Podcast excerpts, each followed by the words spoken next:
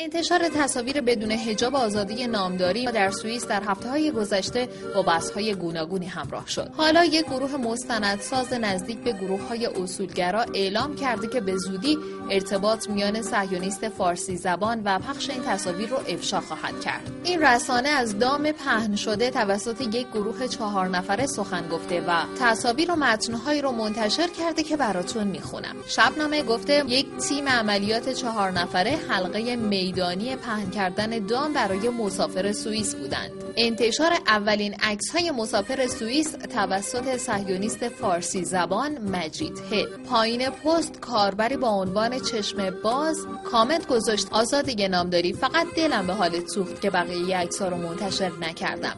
بهتر دنبال حقایق توی پرانتز دروغ نری. شبنامه گفته آتش سوزی آغاز شد. شبنامه پشت صحنه بازی هویت را آشکار می‌کنه.